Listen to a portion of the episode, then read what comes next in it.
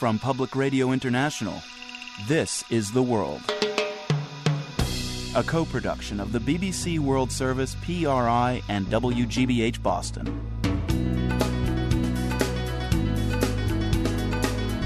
It's Friday, July 20th. I'm Marco Werman.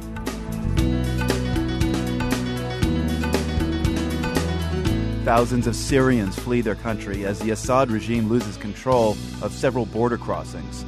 Also, the view from Norway of the shooting in Colorado as Norway prepares to mark the first anniversary of its own shooting tragedy.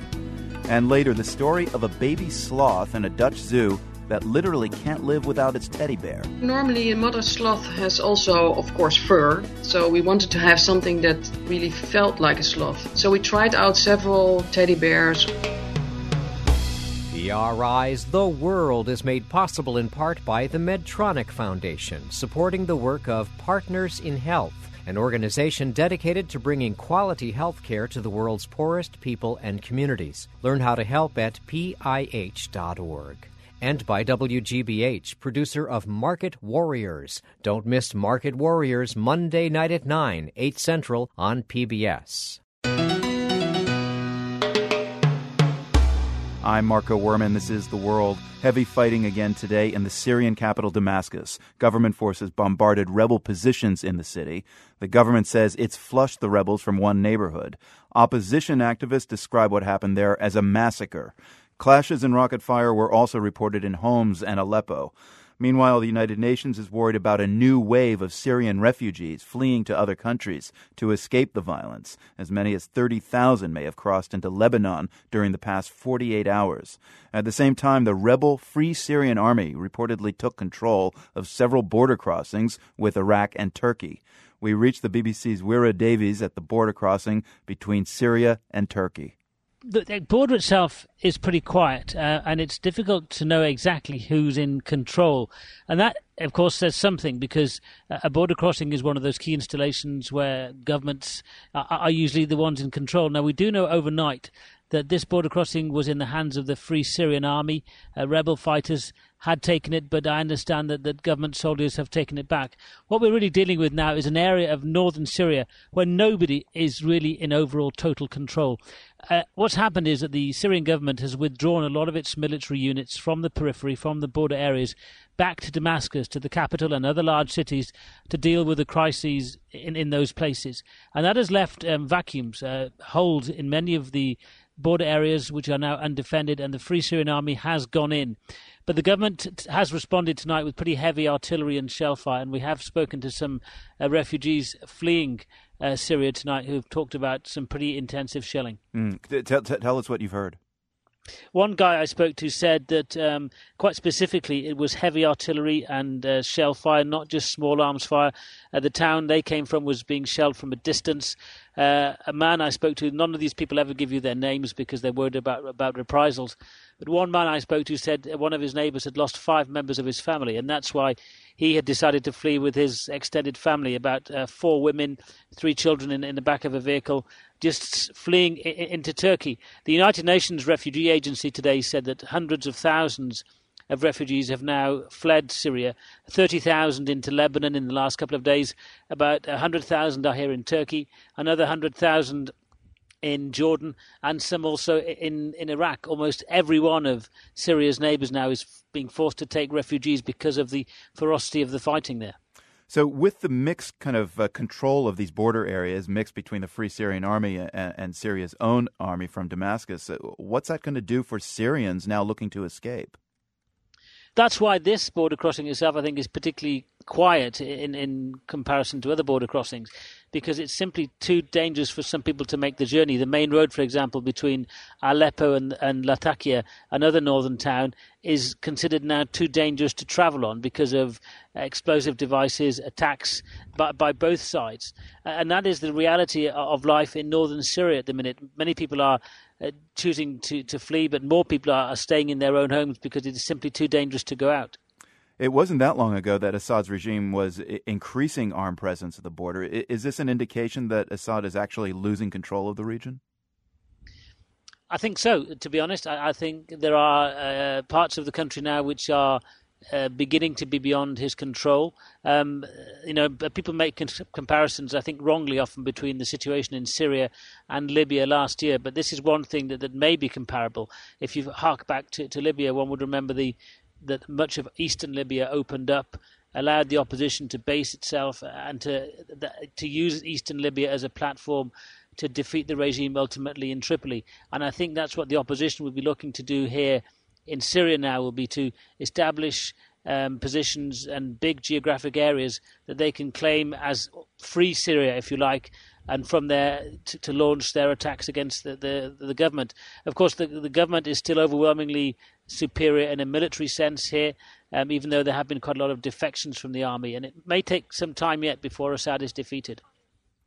Wyre Davies, we'll leave it there. Thank you.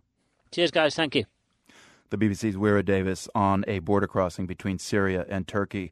Another sign of the divisions in Syria is the timing of Ramadan there. That's the month when Muslims spend the daylight hours abstaining from food, drink, and tobacco.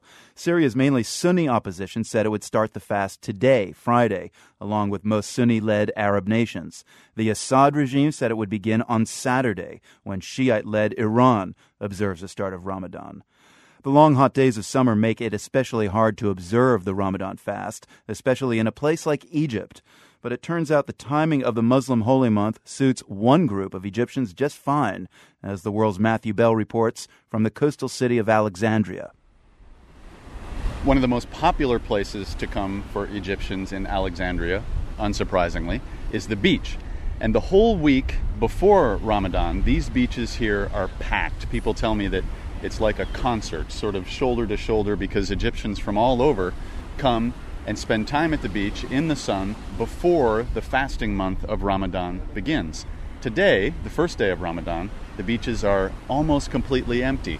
There are some families here, and it turns out the beginning of Ramadan, especially, is a time when Christian families, Christians make up about 10% of Egypt's population, and this is a good time for them to come and enjoy the beach when it's not very crowded at all. وعايز اسجل الشيشه A man sitting with friends, smoking a water pipe, gives his name as Michael the Christian. He's got a tattoo of St. George on his shoulder. He says it's a good day to bring families to the beach. It's mostly empty, but it's not that we don't get along with our Muslim brothers, he adds. We're all Egyptians. Another beachgoer named Rami tells me that everybody here today is Christian. He came from Cairo, about three hours away, with his wife, his father, and his two year old son. Rami says going to the beach at the start of Ramadan has been a tradition in their family for years. It's become something like a moment of freedom for a religious minority in Egypt, especially one that feels increasingly under pressure. Rami says the Islamic holy month can bring difficulties for Christians here. We don't fast, he says, but it's hard to find food sometimes. That's because many restaurants and markets are closed during daylight hours. Rami says the country is becoming more religious and conservative. Fifteen years ago, he says, women at the beaches in Alexandria were wearing bathing suits. Now, all the women here swim in clothes that cover their arms and legs, even Christian women. Sitting a few umbrellas down the beach, wearing a polo shirt and capri pants, Salwa Fuad Aziz says, Unfortunately, it's true. She's been coming to the beach here, especially during Ramadan, her whole life. People have changed, she says. People used to wear whatever they want and say whatever they want. There isn't the same freedom anymore, especially for Christians. She mentions her two sons. They're in their late 20s. She says it's hard for them to find work here, so one moved to the U.S. five months ago, and the other one is planning to follow suit. Sometimes, Aziz says, she thinks about leaving too. You won't leave for good. I love Egypt, she says. No matter what happens here, I love it. I will come and go and visit my sons abroad, but I won't just leave. For the world, I'm Matthew Bell in Alexandria. You heard it, Surf's Up. You can also see it. Matthew sent us some photos from the beaches of Alexandria. Check them out at theworld.org. Today, the Olympic torch arrived in London, and in a few hours, so will the world's Alex Gallafent. Alex will be keeping us up to date on all things Olympics in the weeks to come. Alex, there have been lots of interesting Olympic related news stories this week. Let's start with a uh, kind of disturbing story out of Libya the kidnapping of the Libyan Olympic Committee president. What happened? Right, we heard about this on Monday. It was something that, that happened the night before on Sunday. The president, as you say, of Libya's Olympic Committee abducted in the streets of Tripoli by gunmen. His name is Nabil Al Alam, and his car apparently was stopped in the street, and he was bundled into a different car and hasn't been seen since. And why would this man have been targeted? There's been no word from the people who took him, at least nothing that's been made public yet but there's a theory that he may have been kidnapped by people loyal to the former Libyan leader Muammar Gaddafi. You know, there's been a fair amount of score settling since the eight month civil war that led to his death in October. Is there any Olympic connection? Well, again, it's not clear, but another theory is that if indeed Nabil al Alam was taken by people loyal to the memory of Gaddafi and to the memory of his Libya, then they might be trying to pressurize Olympic athletes in some way. Libya is sending five athletes to the Games in London. And at the moment, it's expected that they'll be displaying Libya's red, black, and green tricolour flag. Um, this is the flag that was adopted by the current transitional government. But Nabil Al Alam's colleagues think that the kidnappers don't want that to happen. You know, presumably they want the, the, the old Libyan flag, the, the flag mm. of, of Gaddafi, to fly. But the head of the Libyan delegation has said that they won't be cowed. The new flag will indeed fly in London. Next up, Alex, I saw this headline yesterday and I went, You've got to be kidding. Um, a, a, strike by border officials in the UK just before the games begin? Really? Uh, yeah, really, not kidding. And the theme, Marco, for the rest of our chat is outrage. Outrage. okay. Yep. Uh, thousands of union members in the UK have voted to strike for 24 hours next Thursday. That's just before the games begin. It's related to layoffs and, and pay freezes, things that will be familiar to many people here in the US. Unfortunately, the UN in question represents workers who do things like, oh, you know, check your passports at uh, British airports. So, what's been the reaction from the British government? Well, the British Home Secretary, she's the lawmaker responsible for border security, has called the action shameful. And she and her colleagues have also been trying to discredit the strike pointing to a, a, very low turnout. Only 20% of union members uh, came out to cast a ballot. Uh, and they're appealing to people's patriotism, saying, you know, this, this kind of simply isn't on ahead of the Games. I mean, everybody says one of the big challenges of the London Olympics uh, will be the security. How are the union leaders defending this? Well, they're saying, you know, this is just the government whipping up hysteria. It's they're going to be there's going to be no disruption to the Olympics. This is 24 hours. It's before the Olympics actually takes place. But you know, if you're stuck in a line at Heathrow and, and you're not confident that you're going to get through the line anytime soon, you might you might feel differently about it. Right. Now, finally, uh, we've got this last Olympic sidebar story. It seems like it comes from the 1950s. Yeah, it actually reminded me of a of a British sketch group that would do these uh, these sort of old fashioned uh, public service announcements, you know, with with a tagline "Women know your place," and and this is a story about male athletes flying first class and female athletes flying coach class. Mm. Um, this is what's happened with some athletes, not all of them, but some from Japan and Australia when they flew to, to Europe and, and to London specifically on their way to the Games. Japan's world champion women's soccer team had to fly in the back of the plane, but the men's team, the under 23 men's team, was up at the front in business class. All right, how do they explain that? Japan's soccer authorities said the men flew in business class because they are professionals. So there you go. All right, that sounds kind of like equivocation. What about the Australians? This was the basketball team for Australia. The men flew in business class and the women sat in premium economy. So, uh, not quite coach, but still a step down from the guys. A former Australian women's basketball captain has said that, you know, this stuff has been going on for years. So, uh, they better sort it out, especially as she said, since the women have been much more successful at the sport. But you, Alex, you will be flying to London tonight to the Olympics, and you won't complain about sitting in coach, will you? I will not complain about sitting in coach, and I will take a very, very long book to Heathrow, just in case. Have a great time, Alex, and thanks a lot. Thanks, Marco. Still ahead, a Detroit musician slipped into obscurity and never knew his music was hot in South Africa on PRI. The World is brought to you by PRI with help from the Medtronic Foundation, presenting the Save a Life Simulator, an interactive online experience designed to teach life saving responses to sudden cardiac arrest. Each day, thousands die from cardiac arrest. Learn how to respond at heartrescuenow.com. I'm Marco Werman. This is The World. This next story about a baby sloth hugging a teddy bear is sure to lift your spirits. The pictures are incredibly cute. Check them out at theworld.org. See, the baby sloth named Sharky needs that teddy bear to survive. Oh, and wait till you hear who gave it the teddy bear in the first place. It's too cute for words. Wieneke Schro is park manager of Burger Zoo in Arnhem in the Netherlands. That's where Sharky lives. So this little sloth, uh, Wieneke, was struggling. You had to find another way to feed it. Why does it need a teddy bear? Well, it needs a teddy bear because sloths have uh, have claws and they need to hang on normally to the mother. So they grasp the mother and then it's it's like a reflex. So they, they actually need it. So we wanted to find something that we could use for that purpose. And did it not have a mother? Well, it had a mother, and uh, she was caring caring very well for the for the baby. But the problem was that after a few days, we could hear sounds that sounded like he was really hungry. And when we checked him out, he was actually dehydrated. So it's probably caused by the fact that the mother does not have enough milk. So you started shopping around looking for a teddy bear. What made you think that you could substitute a teddy bear for a, a real sloth mother? Yeah, because the mother normally a mother sloth has also, of course, fur. So we wanted to have something that really felt like a sloth, and and so we tried out several teddy bears or stuffed animals because, of course, in the zoo we have shops, and we tried several things, and well, it didn't work out really well. And then finally we found the really correct one. Right. So the this sloth, the little Sharky, was very particular about its teddy bear. How did you uh, settle on the right teddy bear? What what uh, did uh, Sharky take a liking to finally? Well, that's actually the, the funniest part of the story because he had to have milk every three hours. Of course, the keepers also had to take him home. And finally, he was with a keeper, and he has a daughter of two years old.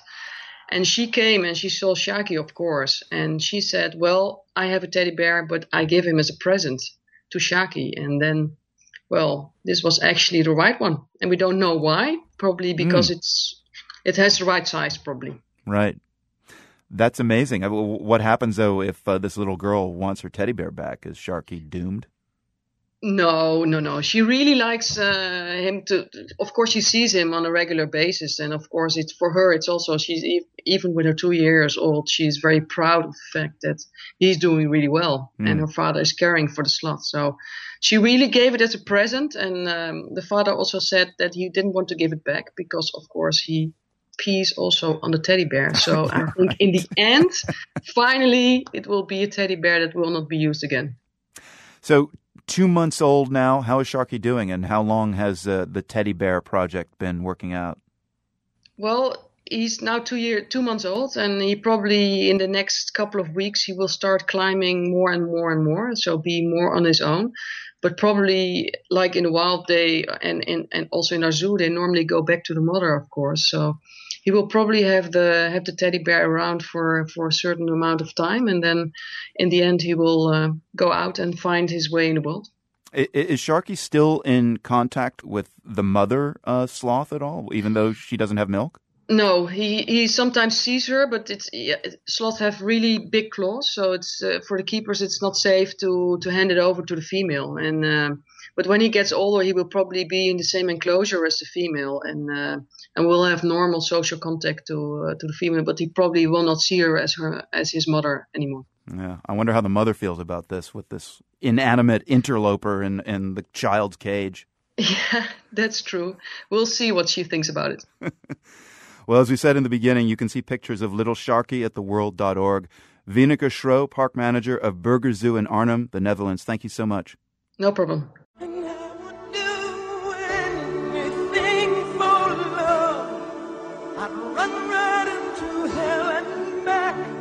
No, we're not still talking about the adorable sloth in Holland. This is about Meatloaf, the beefy operatic rocker from Texas. He's got fans around the globe. One of them has been touring the UK for years as a kind of meatloaf substitute. Dean Torkington's Meatloaf Tribute Act has attracted the attention of the real Meatloaf.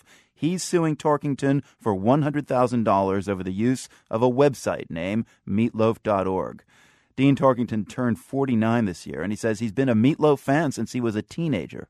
Well, I discovered Meatloaf when I was about 16, 17 years of age. Um, got the album back out like millions of people did. Bat Out of Hell, the blockbuster LP that established Meatloaf on the pop music scene.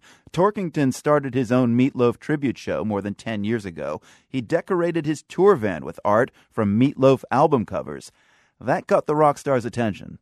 And he saw my tour bus with all my the album covers, his album covers on painted on the side because the vehicle's been airbrushed. You can see it on the front page of my website, meatloaf.org. And uh, I was read the riot act but he says what really hurt was Meatloaf's critique of his stage act. He criticised my singing. He said, "Where's your vibrato? In a, in a drawer with your socks." Ouch. Torkington says he stopped presenting himself as Meatloaf on stage, partly, he says, because he's taken off a few pounds. I've had a terrible two years, a really bad two years. I've, I've gone through a really bitter divorce. I've lost half my body weight, and I don't even look like him anymore. I don't look anything like Meatloaf anymore and he might yet settle with Meatloaf's management about the meatloaf.org website, but Dean Torkington says he has no intention of giving up singing the songs of Meatloaf. I am very, very good at what I do, and I'm, I'm not going to say I'm better than Meatloaf because that would be really pushing the limit, but I'm good at what I do, and he knows I'm good at what I do. Let me hear you come on. Yeah.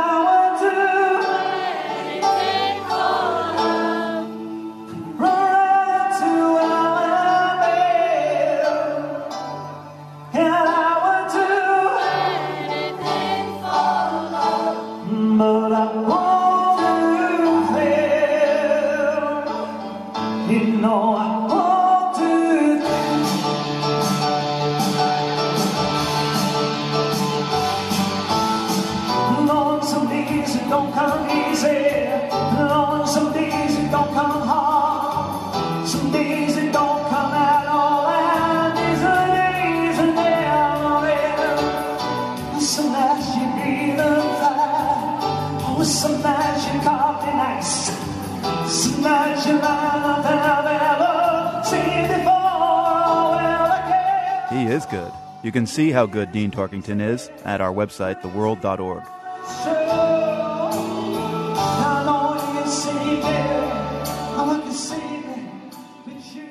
The London Summer Olympics get underway in just a week, but it won't be the first time London's played host to the Summer Games. That was in 1948, when Britain was struggling to emerge from the Second World War. One former Olympian remembers that food was scarce, so even athletes in training like him had to get creative. My dad used to give me a glass of sherry and put a fresh egg in and drink that, and then eat a glass of Guinness to put uh, get the iron content. I mean, my father knew a lot of practical things.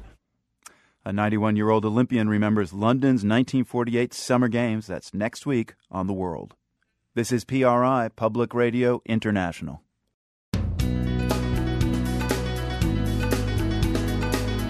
I'm Marco Werman. Ahead, a Norwegian perspective on the shooting in Colorado. This weekend, Norway marks one year since its own shooting tragedy. The whole the country has sort of been gearing up to this um, days of remembrance here, and then this story comes in just as we are about to enter this very special weekend, and of course that makes that makes an impact here.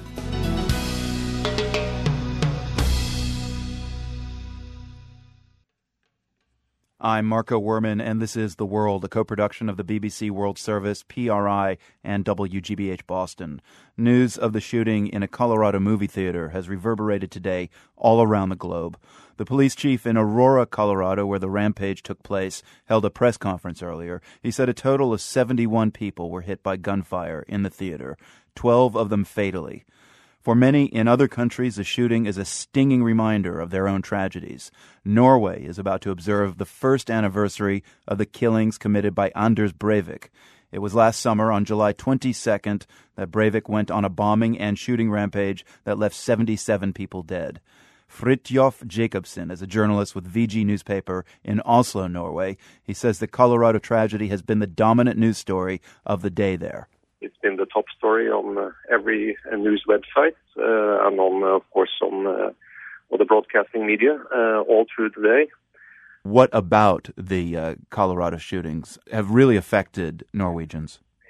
Well, since Columbine uh, and the shooting there, uh, stories like this, uh, of course, makes quite an impact also here. Uh, both Columbine, Virginia Tech, and then we also had like similar stories from Germany, from uh, Finland. But it's a little special this weekend in Norway because the whole of the country is preparing for the one year since July 22nd, where Anders Behring Breivik had detonated a bomb in the government office and then went on to Utøya Island and killed a lot of kids. So the whole of the country has sort of been gearing up to to this days of remembrance from July 22nd last year, and then this uh, story comes in just as we are about to enter this very special weekend, and of course that makes an impact here. Mm. Has a Colorado shooting, you think, uh, deepened the sorrow in some way for those people getting ready to commemorate a, a year since the Breivik shooting? There are some uh, similarities here. That uh, it's very surprising. It is. Uh, it comes sort of out of nowhere, as far as we know. You know, this is a seems to be a, a young man that uh, has never been uh, involved with the police, and suddenly um, unleashes this uh, this violence. Very surprising, very shocking on on innocent people. And this, this I think, this reminds people a lot of what uh, what we experienced here in Norway uh, about uh, a year ago. Mm. And also, you have this now that. Um, uh, in some of these uh, uh, shootings or, or acts like this, uh, people commit suicide at the end, but he was uh, taken alive. So I think also some people are thinking, well, now uh, the people in, in uh, Colorado has to go through this with the trial and, and sort of try to understand what, what was it that really happened. And uh, that has been quite a difficult process here in Norway. So um, it's going to be a, a, difficult time for people in, in Colorado in the time to come, I think. I'm curious to know before the Breivik explosion and shooting last year, uh, how did Norwegian news consumers view similar incidents in the U.S., such as Columbine and Virginia Tech, which you mentioned earlier?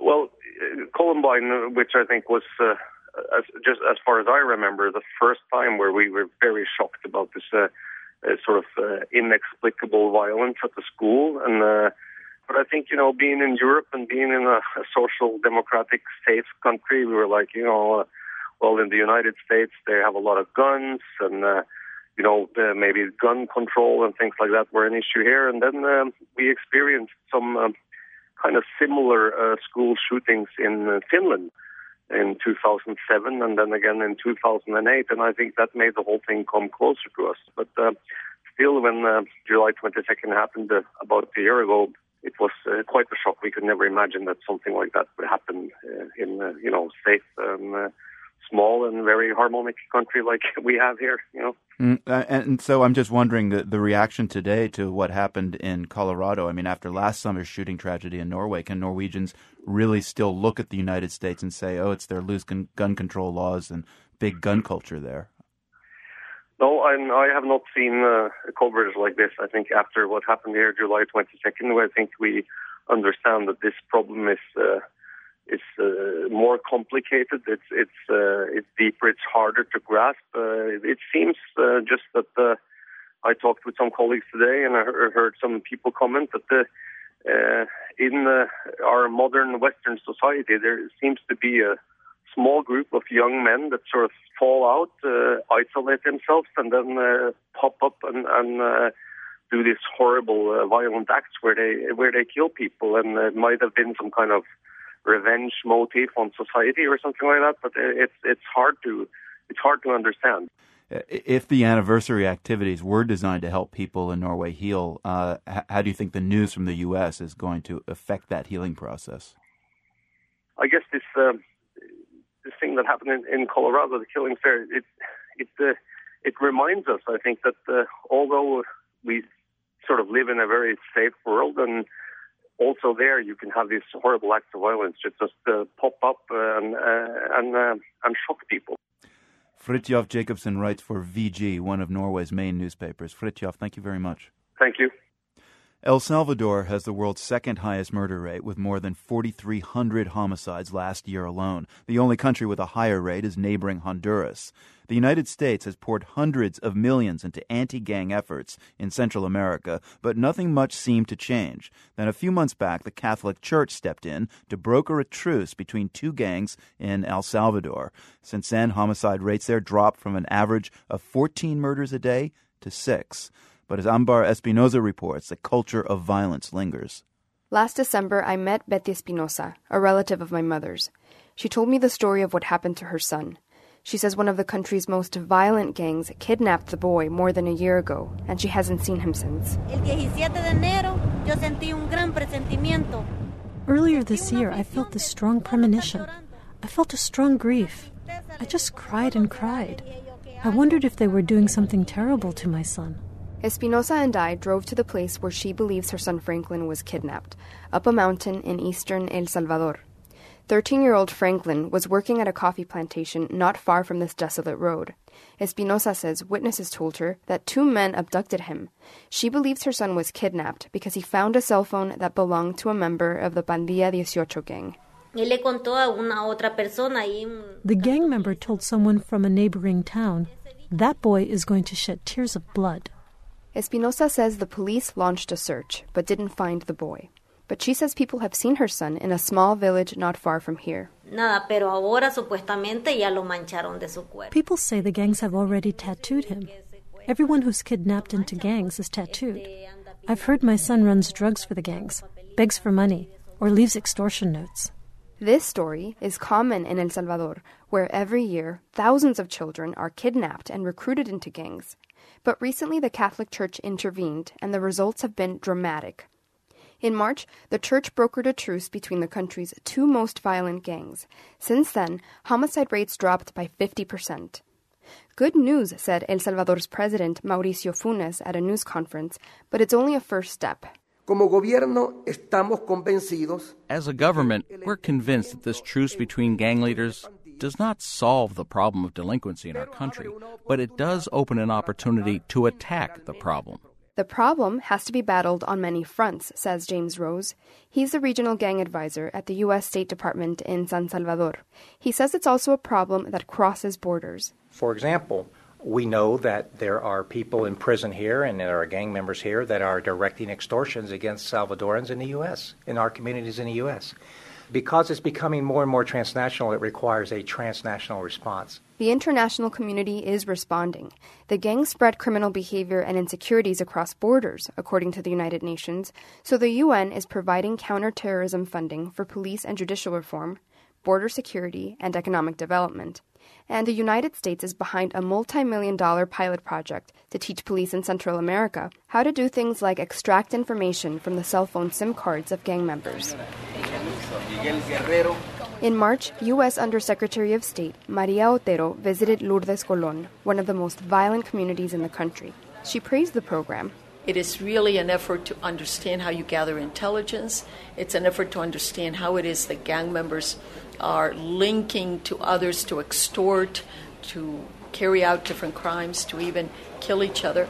But better police work, border security, economic development, even the truce between the gangs, it's not enough for the mother of Franklin Espinosa. I'd like to find him dead or alive, to know what's happening in reality, to be sure of what's become of him. To this day, I don't know what they've done to him. Espinosa says she's given up hope of ever seeing her son alive again. For the world, I'm Ambar Espinosa in El Salvador. You can see pictures of Franklin and Betty Espinosa at theworld.org.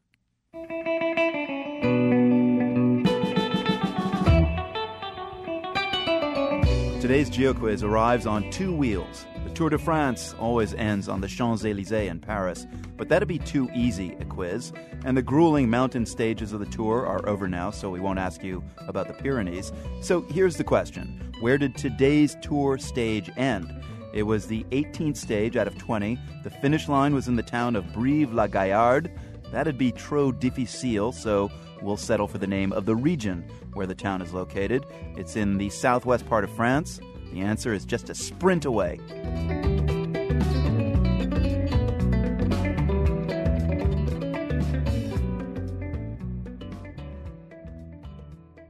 The name of the French region is Limousin, and yes, limousines are named after the region of Limousin. If you know why, tweet us at PRI The World for extra credit today. Now, as for this year's Tour de France, we turn to one of the most enthusiastic tour followers I know. He is the BBC's Neil Curry. He's also the former executive producer of this program. So, Neil, there's a time trial tomorrow prior to the final stage into Paris on Sunday, so we're near the end.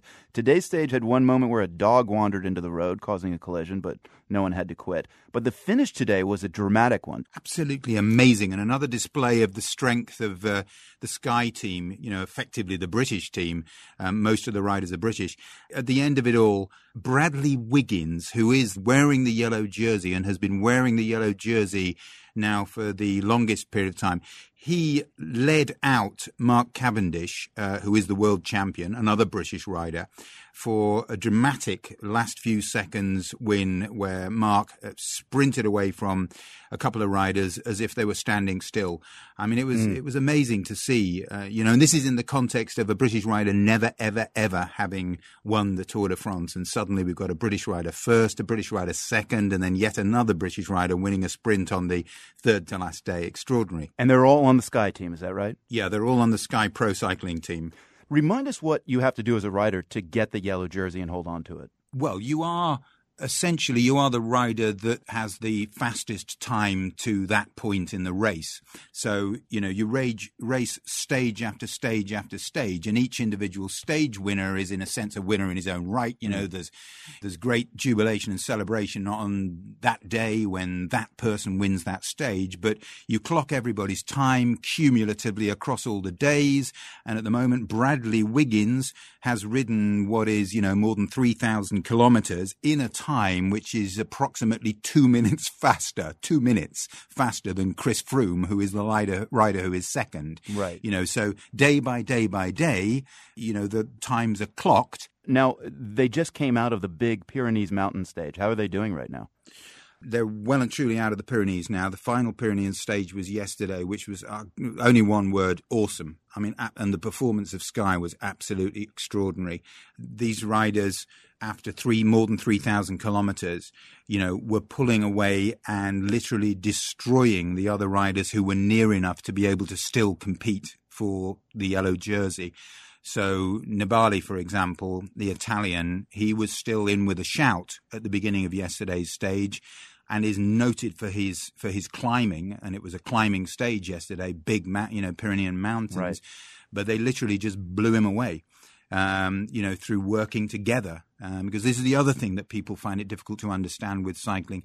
S- cyclists work for each other. Right. Um, you know, there's this role called the domestique, which is a rider whose role is to just work tirelessly for the other riders. So they might blow themselves out 10 minutes before the end of a stage and literally, you know, practically not finish the stage, but, but their purpose is to bring the leader of that team to the end of the race in as high a position as possible. Now, Neil, you're, I guess we could say, a, an obsessive cyclist enough that you kind of created your own little fantasy tour and ran a few stages that the racers are currently running. Yeah, there's a group of us who do this every year, actually. And when the map of the route of the tour is released, um, which is a good one for a GeoQuiz anyway. um, we look and we find a, a, section on the tour where there's kind of three or four consecutive stages. We take our bikes, we're all pretty serious, and then we ride sections, uh, ideally the most difficult section, a few mountains or whatever, and then we we position ourselves in order to watch the pros going by, uh, right. actually at a considerably higher speed than we're riding. you know, I mean, incidentally, I mean, just to give people some of the excitement, some of the feel of the tour, and it is amazing. You know, I was standing at a point watching the so-called peloton, the main group, going by down a hill a couple of weeks ago in Belgium and the smell of burning rubber as they came by, you know, just as they were applying their brakes en masse. And equally, when the peloton goes by, the, the gust of wind that hits you just mm. from these massive individuals flying by is absolutely extraordinary. It's an amazing event. The BBC's Neil Curry speaking with us about this year's very exciting Tour de France. Thank you so much. Nice to talk to you. Yeah, nice to do something too. for the world. This is PRI. The World is brought to you by PRI with help from WGBH, producer of Market Warriors, from the people that brought you Antiques Roadshow. Four pickers scour flea markets nationwide, hoping to outprofit their competitors at auction. Market Warriors, Monday night at 9, 8 Central on PBS. I'm Marco Werman. This is The World. Next week, a documentary called Searching for Sugar Man will be in theaters around the country. It tells the amazing story of Sixto Rodriguez, a Detroit musician who recorded one album back in 1970. Rodriguez, as he's known, was soulful, had a unique voice, and an outspoken songwriting style. But that album, which is called Cold Fact, didn't sell well at all. His label dropped him, and Rodriguez never got a decent taste of stardom, at least not here in America. But in South Africa, well, that's a different story. Listen to this excerpt from the documentary featuring Stephen Segerman, a record shop owner in Cape Town. In the mid 70s, if you walked into a random white liberal middle class household that had a turntable and a pile of pop records, and if you flipped through the records, you would always see Abbey Road by the Beatles, you would always see Bridge Over Troubled Water by Simon Garfunkel, and you would always see Cold Fact by Rodriguez. To us, it was one of the most famous records of all time. The message it had was be anti establishment. And the one song's called the Anti Establishment Blues. We didn't know what the word anti establishment was until it cropped up on a Rodriguez song. And then we found out it's okay to protest against your society, to be angry with your society. Woke out this morning with an ache in my head. I splashed on my clothes as I spilled out of bed. I opened the window to listen to the news, but all I heard was the establishment's blues. Sometimes in life, you do get a second chance, and Rodriguez has gotten one. Rodriguez joins us from New York City. Um, Searching for Sugar Man, Rodriguez, uh, the documentary is all about what happened to you. Give me a brief recap of what did happen to your career. At one point, you were regarded as one of the finest artists of your time. Well, Michael Werman, thanks for having me. And uh, I recorded for Sussex Records in in uh, '69 and 70, and uh, and uh, I had two two album releases, and uh, and then it didn't go anywhere. So in like '73, I I left the music scene and uh, I went back to work. And uh, I went. I what kind of work I did was uh, hard labor, demolition of of uh, and uh, renovations of buildings and homes and residents. And I did that for up until uh, like 98. Mm, but your fans, there were a few of them, uh, they didn't know where you had gone. Some thought you had died. An unsubstantiated mm. story even developed that you had committed suicide on stage. Um, when when were you kind of rediscovered, shall we say? Sugar Segerman came to uh, to Detroit from New York and showed me a CD in '96 and told me about this fan base, I quote unquote fan base I had in uh, in South Africa, and he and and so he encouraged me to go there. what, what did you think when, when when he shows up and says, "By the way, you know, you got tons of fans in another part oh, of the world"? Well, well, to see a visual uh, uh exhibit A, a CD, uh, and it was from overseas. See, just alone that it was a CD in that format, it was that was wow. Here, here's my this product here. So in '98, I went there and I, I played to 5,000 seaters and, and, six concerts, and so uh, yeah, it was it was an epic. I assume you played Sugarman when you were in South Africa. Oh yeah, my, well that's a, a quote unquote uh, signature song, you know. Well, let's take so, a listen yeah. to it because it is one of your best known songs and it is the source of the film's title. Sugar man met a false friend on a lonely, dusty road. Lost my heart when I found it. It had turned to dead black coal.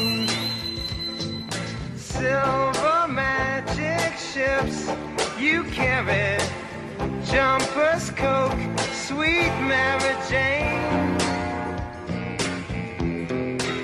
Sugar Man, you're the answer that makes my questions disappear. Sugarman, one of the best known tunes by singer Rodriguez. Now, Rodriguez, we should say that uh, the social and political context of Detroit, where you came out of, uh, and that had been giving you songs, kind of mirrored in some ways the same environment in South Africa. Uh, there it was institutionalized racism, but the parallels were strong enough that when South Africans heard your music, it must have really resonated with them. Well, uh, government oppression, uh, um, conscription. This uh, my fan base are Afrikaans, and uh, I met my audience in '98, and a lot of musicians, a lot of soldiers. One particular uh, incident I like to describe is that uh, um, one soldier said, "We made love to music, we made war to music." Mm-hmm. I describe myself uh, as a musical political, and so I have to speak to that. When you were writing these songs, though, mm-hmm. your inspiration came out of a different set of uh, political circumstances. But then you go to South Africa, and it's a, your music is kind of in the context of a completely different political situation. What was that like yes. for you, understanding well, that your music could serve two worlds, if you wish? Well, the protest song is a genre of music, as I chose to as a vehicle to express some of these scenes that I've I witnessed, and also um, "I Am a Rock" by Paul Simon, uh, uh, Bob Dylan's "Masters of War," Ohio, uh, Neil Young's Ohio. Uh, they also also took that uh, protest to a higher degree than, than I did. So these kinds of questions are still up, and, and they're current. I know I belong to the old century, but I do th- consider myself contemporary. Now, Malik Bendjelloul is a filmmaker yes. who came upon your story when he was in Cape Town six years ago. I mean, if he hadn't tracked you down, we probably wouldn't be speaking with you right now, would we? Uh, that's probably very true. He, Malik Bendjelloul, is uh, pretty amazing as a self-made film director and he and a, a small crew of, of staff uh, put this thing together. And so, yes, you're right, absolutely. So you've got this great documentary about you, Searching for Sugar Man, that's out soon, next week. A new recording of mm-hmm. your best old songs also comes out as part of the soundtrack to the documentary. International news media like us are paying attention oh. to you. What does it feel like? Is it like a second life for you? Oh, very much so. It's uh, uh, quite an amazing from here to there jump. Well, I got to say, perhaps the best thing of all, Rodriguez, is that this renewed attention to your music has prompted the re release of the songs from Cold Fact as well as new recordings you've made, all as part of the soundtrack to Searching for Sugar Man. And I, I love the music. Rodriguez, great to meet you and the best of luck to you. Thank you, sir.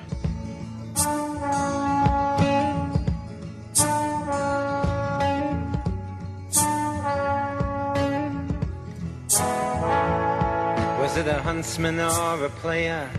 That made you pay the cost, that now assumes relaxed positions and prostitutes your loss. Were you tortured by your own thirst in those pleasures that you seek, that made you Tom the Curious? that makes you James the Weak. And you can see a preview for the film at theworld.org. Our theme music was composed by Eric Goldberg from the Nan and Bill Harris studios at WGBH in Boston. I'm Marco Werman. Have a great weekend. And you claim you got something going, something you call unique. But I've seen your self pity showing as the tears roll down your cheeks.